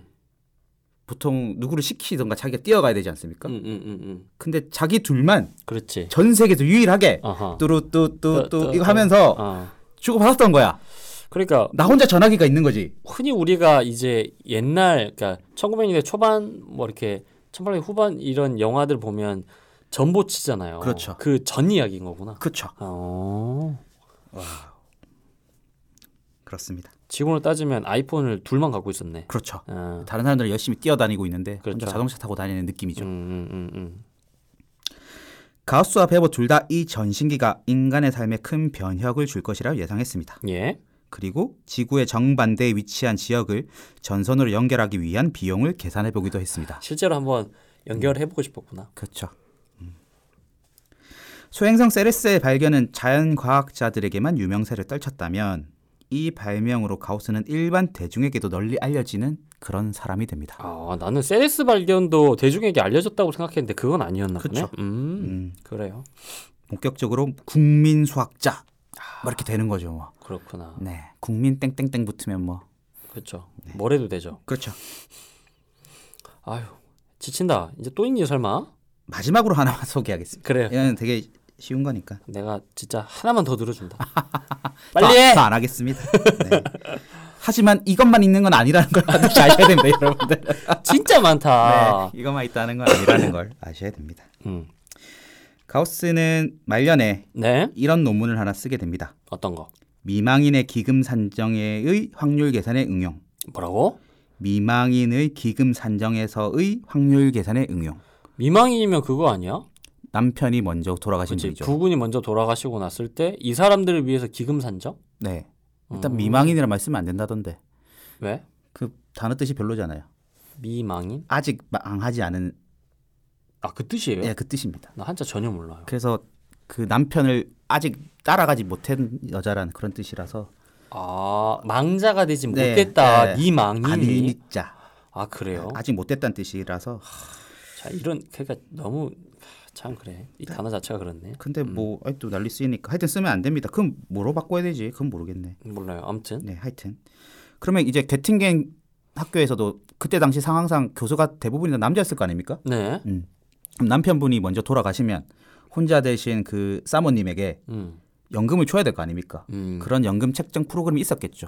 아마도 그때는 어쨌든 여성의 어떤 사회적 진출이 좀 어려웠을 테고 그렇습- 그러니까요. 음. 경제 활동이 없, 으니까 의탁해서 살아가야 되는데 하여튼 그 상황에 있어서의 기금 산정 쉽게 얘기하면 우리나라 요새 뭐 그런 보험료 산정 그렇죠. 그런 이런 거죠. 거 같은 네, 그런 느낌 거죠. 같은데 음. 그런데 학교가 이걸 계산을 잘 못해가지고 네. 너무 잘못 줘가지고 재정이 파탄날 지경에 이르게 됩니다. 아 너무 많이 줬어.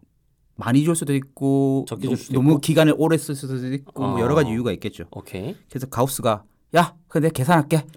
그것도 계산이 돼? 계산을 합니다. 어. 그래서 가우스 덕분에 연금이 고갈될 위기에서 어. 벗어나게 되는 거죠. 아, 희한하네. 네. 그럼 뭘로 뭘로 했을까? 어, 궁금하긴 하다. 확률 계산의 응용이라 적혀져 있죠. 음흠. 그런데 이 논문이 놀랍게도 예. 현대 보험 통계 수학의 초석이 됩니다. 아 이게 최초였나 보다. 그렇죠. 그 아 신기하다. 사실 우리 보험 가입해도 뭐 당신은 나이가 몇 살이고 지병이 뭐가 있고 그래, 이런 그래, 걸로 그래, 뭔가 그래. 보험료 산정 한 달에 얼마씩 내셔야 됩니다라는 게 있죠. 맞아요. 맞아요. 그 계산 어떻게 합니까? 바로 가우스가 다 해놓은 것이다. 아, 예전에 보험법 수업 들은 적이 있었는데 아 그런 거 갑자기 생각이 나네요. 음. 이런 일도 했었다. 예. 근데 이거 가우스에겐 큰일은 아니었겠죠. 음. 그냥 변수만 집어넣으면 되는 거니까 어, 아니 그 자기가 연구했던 그런 일에 비하면 되게 사소한 일이죠. 되게 빨리 끝냈을 것 같아요. 하지만 이런 사소한 일도 꽤 큰 영향을 미쳤습니다. 그러니까 이걸 통해서 되게 볼 수 있는 건 가우스는 기본적으로 이 세상사에 대해서도 관심이 많았던 사람이에요. 다소 추상적이거나 음, 관념 속에서만 허우적거린 사람은 아니었던 것 같아요. 그러네요. 음. 그래서 오히려 좀 더 많은 업적들이 있지 않았을까라는 생각도 드네. 음. 어. 가우스는 완벽주의자에 가까운 사람이어서 스스로 뭔가 비판을 받을 건덕지가 있는 그런 논문 음. 그리고 스스로가 했을 때 이건 아직 완벽하지 않아라고 음. 생각했던 논문은 아예 발표조차 하지 않았습니다. 어. 그래서 우리 책이 안 나오는 건가요? 네? 도대체 우리 책 언제 나오냐 진짜. 가우스가 이런 성향을 보이게 된 이유는 너 계속 편집할 거지. 야, 우리 책 언제 나와? 우리 책 언제 나와? 우리 책 언제 나오니? 책 곧 나올 것 같습니다, 여러분. 예. 조금만 기다려 주십시오. 예, 예. 네. 가우스가 이런 성향을 보, 이게된 이유는 개인적인 좌우명, 예. 드물지만 성숙하게. 뭔 소리야 근데? 예. 드물지만 성숙하게? 이게 라틴어 또 어원이 있습니다. 어. 번역 이상이 됐을 수도 있죠. 이 라틴어 원어원 좀 보내주세요. 요새 라틴어가 좀 땡기더라. 음, 음. 아무튼. 네. 그거에 철저하기 위험이었다고 전해집니다. 아하. 실제로 어떤 수학자가 새로운 내용을 발표를 할 때면 가우스가 네. 아 그거 내가 오래전에 다 끝난 건데 라고 반응을 보이는 경우가 종종 있었습니다. 어. 그러니까 되게 발상이나 이런 것들은 엄청 많은데 그게 완벽하게 구현되거나 정리되기 전까지는 그냥 그러니까 자기만 킵하고 있는 거고. 그렇죠. 음. 음, 근데 상대편 입장에서 되게 화가 나는 일이죠. 뭐 물론 그럴 수도 있겠죠. 네. 근데 또 뛰어, 뛰어난 수학자들이 이런 경우 되게 많지 않았습니까? 그러 근데 가우스가 또 유독 심했던 것 같아요. 아 그래. 음. 이 오일러는 다작이라도 했으니 뭐 아 맞네. 네. 실제로 헝가리 수학자 보야이가 보야이. 네, 새로운 비유클리드 기하학인 쌍곡 기하학을 발표했을 때 음흠. 가우스는 친구에게 이런 편지를 쓰기도 했습니다. 보야이의 새로운 발표를 칭찬한다는 것은 결국 나를 칭찬하는 것과 다르지 않대. 왜냐하면 그 논문의 모든 내용이나 문제를 공략한 방법이 내가 30살에서 35살까지 이룩한 내용과 완벽하게 일치하기 때문이라네. 매우 화가 날 일이죠. 그냥 눈 좀 감아줄 법한데 네. 그 정도까지는 아니었나 보네요. 음, 이 비유클리드 계약도 할 얘기가 많은데 넘어가. 알겠습니다. 어, 나의 이제 그 이 인내심이 한계 알겠습니다. 한계점에서 예. 네. 그리고 채소 제거법을 누가 먼저 발명했느냐를 가지고 프랑스 수학자 르장드르하고도 설전을 벌인 적도 있습니다. 르장들은 많이 나온다 이 양반도 그죠? 네, 가우스의 또 다른 일화를 하나 소개하도록 하겠습니다. 네. 가우스의 두 번째 부인 예. 또 1831년에 지병으로 사망하게 됩니다. 가우스한테 뭐가 있나 보다. 가우스한테 시집 가면 안 되네. 다 죽네. 근데 이 두 번째 부인도 셋째를 놓고 죽죠. 아, 네. 봐봐 둘까지만 나왔다. 정남도 둘 만나 잘 기르자입니까? 아 모르겠어요. 제가. 네. 근데 어떤 얘기가 전해지냐면 예. 집사가 부인의 임종이 다 되었음을 가우스에게 알리러 옵니다. 음흠. 하지만 어떤 문제 해결에 여념이 없었던 가우스는 그 집사에게 이렇게 얘기를 했다고 하죠. 조금만 기다려달라고 전해주게. 네. 미친놈이네 진짜. 아유, 뭐. 근데 이렇게 미쳐야 뭔가 본질에 접근하나 봐요. 아유 참. 임종이 다 됐는데 난 그냥 안 미칠래. 조금만 기다려달라고. 그러니까 참. 가우스는 대학에서 학생들을 가르치는 일에는 크게 흥미를 보이지 않았습니다. 음. 일단 자신의 학문 수준에 비해서 매우 기초적인 것만 얘기해야 되는 그 시간이 네. 가우스에겐 어떤 흥미를 주지 못했기 때문이죠. 시간 낭비라고 생각했을 것 같아. 그렇죠. 음흠. 그리고 가우스는 뛰어난 학생들은 수업을 들을 필요가 없다. 아 맞네. 자기가 알아서 깨우칠 테니까 그렇지 그렇지. 너무 시간 낭비다. 아하. 이렇게 생각을 했다고 합니다. 아하. 선생님 인간성이 좀 그렇네. 네. 예. 실제로 같은 과목을 가르치는 동료 교수의 수강생이 100명 정도일 때 네. 가우스를 수업을 듣는 학생은 10명 남짓이었다고 합니다. 인기 없는 교수긴 했나 봅니다. 음. 확실히 천재들이 수업은 잘 못한다는 것이 그치. 네. 굳이 그것까지 내가 설명해야 돼? 뭐 이런 네. 그럴 수도 있겠네. 그럼에도 불구하고 가우스는 리만, 데데킨트, 메비우스와 같은 훌륭한 제자들을 길러내기도 했습니다. 아 메비우스가 사람 이름이었구나. 아, 몰랐습니까? 아나 몰랐어요. 어. 데데킨트는 누군지 모르겠죠. 들어봤어요. 어, 진짜? 어 그냥 이름은 들어봤어. 확실해. 우리 적홍무에서 매우 강렬하게 등장했던 사람입니다. 그니까 그러니까. 들어는 봤어. 기억은 잘 안. 나. 이 양반이 누구냐면 어 칸토가 어.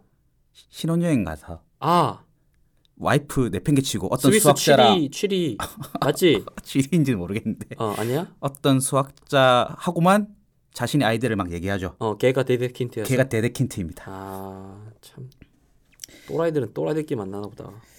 근데 이제 가우스의 이제 괴팅겐 대학 제자들이 이제 리만 데데킨트 메비우스니까 음. 우리는 괴팅겐 대학을 안 가볼 수가 없는 거죠. 언제 갈래? 그리고 저는 네. 가우스가 이 제자들을 길러냈다라는 표현보다는 그냥 얘네들이 똑똑했다. 어, 얘네들 똑똑했고 그냥 아. 가우스 곁을 지켰다. 그렇다. 아 그 정도로 저는 사실 생각을 합니다.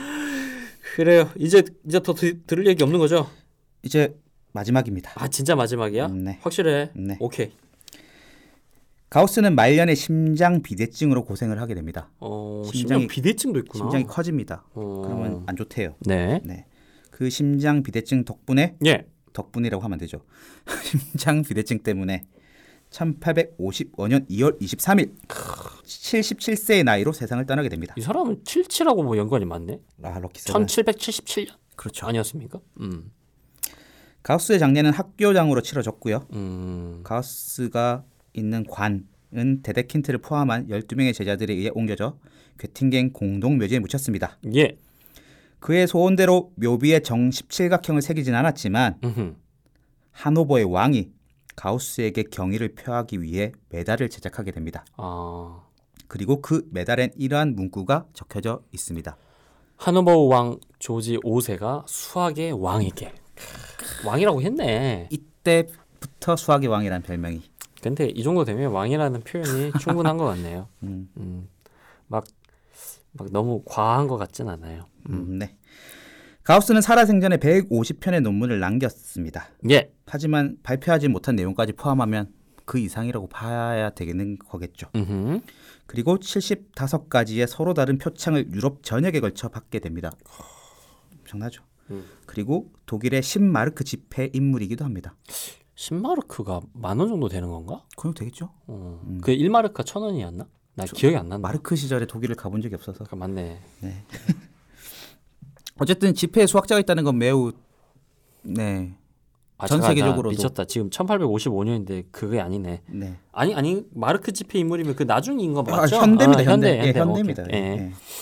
어떤 지폐 인물이 수학자가 있기가 쉽지 않잖아요. 음. 네. 그리고 이 화폐에는 정규 분포 곡선이 그려져 있습니다. 아 실제로 네. 음. 아, 궁금하다. 이거 한번 찾아봐야 되겠다. 난 못 봤어요. 왜냐? 이 정규 분포 또한 가우스의 업적 중 하나입니다. 아, 우리가 했던 그 정규 분포 그렇습니다. 하하 진짜 어디 빠지지가 않는구나. 근데 반대로 그렇게 볼 수 있어요. 그러면 우리는 그렇게 생각하셔야 됩니다. 타임머신 음. 개발되면 죽일 사람이 하나 더 생겼습니다. 누구요? 데카르트와 가우스. 데카르트는 왜? 데카르트도 뭘 너무 많이 만들었잖아. 데카르트, 가우스 둘 다 죽여야지. 음. 가우스 함수, 가우스 분포, 가우스 소거법, 가우스 적분, 가우스 사상, 가우스 정수, 가우스 법칙, 가우스 정리 등 수학 과학 분야에서 가우스의 이름이 들어간 내용은 매우 많습니다. 음. 하지만 이름이 안 들어가도 자기가 관여한 내용은 더더욱 많죠. 이 때문에 혹자는 타임머신을 타고 가서 가우스를 없앤다며 나만 이런 생각을 하는 게 아니구나. 수학 교과서의 3분의 1이 사라질 것이다. 라는 얘기를 하기도 합니다. 그래요. 꼭 죽이십시오. 음, 이를 듣고 있는 타임 트래블러. 참 그렇네요. 음. 엄청난 사람이었습니다. 네. 참 우리는 진짜 이런 거대한 위인들의 늘 굳이 표현하면 그 빚을 지고 사는 이 덕분에 이 많은 것들을 누리고 사는 것 같네요. 음. 요즘 특히 코로나 이제 19 이 사태 때문에 더 의료인들에 대한 막 그런 생각들을 하게 되더라고요. 음, 그리고 너무 이제 피로도도 많이 쌓이실 것 같고 좀 걱정도 되고 막 하던데 역시나 참 이 세계가 잘 연결되어 있고 어찌됐든 난 수학자 너무 싫어하지만 음, 조금씩 좋아지고 있긴 하지만 결국 우리가 수학자하고도 동물에 밀접한 어떤 삶을 살고 있다 이렇게 좀 생각할 수밖에 없는 음, 그렇게 생각이 좀 드는 음, 회차였던 것 같습니다. 저는 가우스 편을 준비하면서 이제 지- 진짜 많은 생각들이 들었는데요. 음, 어, 가우스의 명언을 좀 소개해 볼까, 소개한다면 뭘 해볼까, 뭐 이런 음. 생각도 했었는데 음, 사실 제가 개인적으로 제일 좋아하는 말은 수학은 과학의 여왕이다라는 가우스의 말을 제일 좋아합니다. 음, 그게 이제 뭐 번역이 잘못돼서 학문이라고 번역해야 되는 게 맞다라는 얘기도 있는데요. 음, 수학이 모든 학문의 여왕이다. 음, 근데 이 말을 좋아하는 이유는 예전까지는 약간 수학이 어떤 뭐랄까 과학적 현상을 설명하기 위한 도구 정도로 쓰였거든요. 음, 음, 음, 음. 약간 수학의 여왕이 과학 같은 어떤 그렇죠. 전반적인 느낌이 있었는데 예. 앞에도 말했다시피 수학을 지금의 수학의 위치로 끌어올린 것은 가우스가 아닐까라는 음, 생각을 한편으로 해보고요. 하지만 오늘 방송에서 꼭 소개하고 싶은 가우스가 했던 말은 그겁니다. 음, 누구라도 나만큼 수학에 몰두했다면 음. 나와 비슷한 성과를 냈을 것이다. 꺼져 이 새끼야! 해석은 청취자분 여러분들께 맡기고 네 마무리할까 합니다. 알겠습니다. 후원자 소개하겠습니다. 네 후원해주신 분들 말씀드리겠습니다. 히포 신재호 복돌 아빠 이지숙 설거지 호드 어응어 이용 이지숙 건강 조심하세요 설거지 호드 여기까지입니다. 예. 메일 소개. 저희는 수포자 메일 사용하고 있습니다. soopoja 골뱅이 gmail.com soopoja 골뱅이 gmailcom입니다. 네, 감사합니다. 요새 메일이 좀 많이 고파요. 저희가 시간이 많아가지고요. 여러분도 좀 심심하시죠? 가끔 메일 좀 보내주십시오. 아, 부디 조심하시고요. 건강 조심하시고 다시 또 건강하게 찾아뵙도록 하겠습니다. 국내 최초, 세계 최초 우주 체감 본격 수학 팟캐스트 첫 공모. 후! 지금까지 라이프 아티스트 수포자들의 대변인 정담이었습니다. 네, 송쌤이었습니다. 감사합니다. 감사합니다. counting sheep when you're trying to sleep being fair when there's something to share being neat when you're folding a sheet that's mathematics when a ball bounces bounces off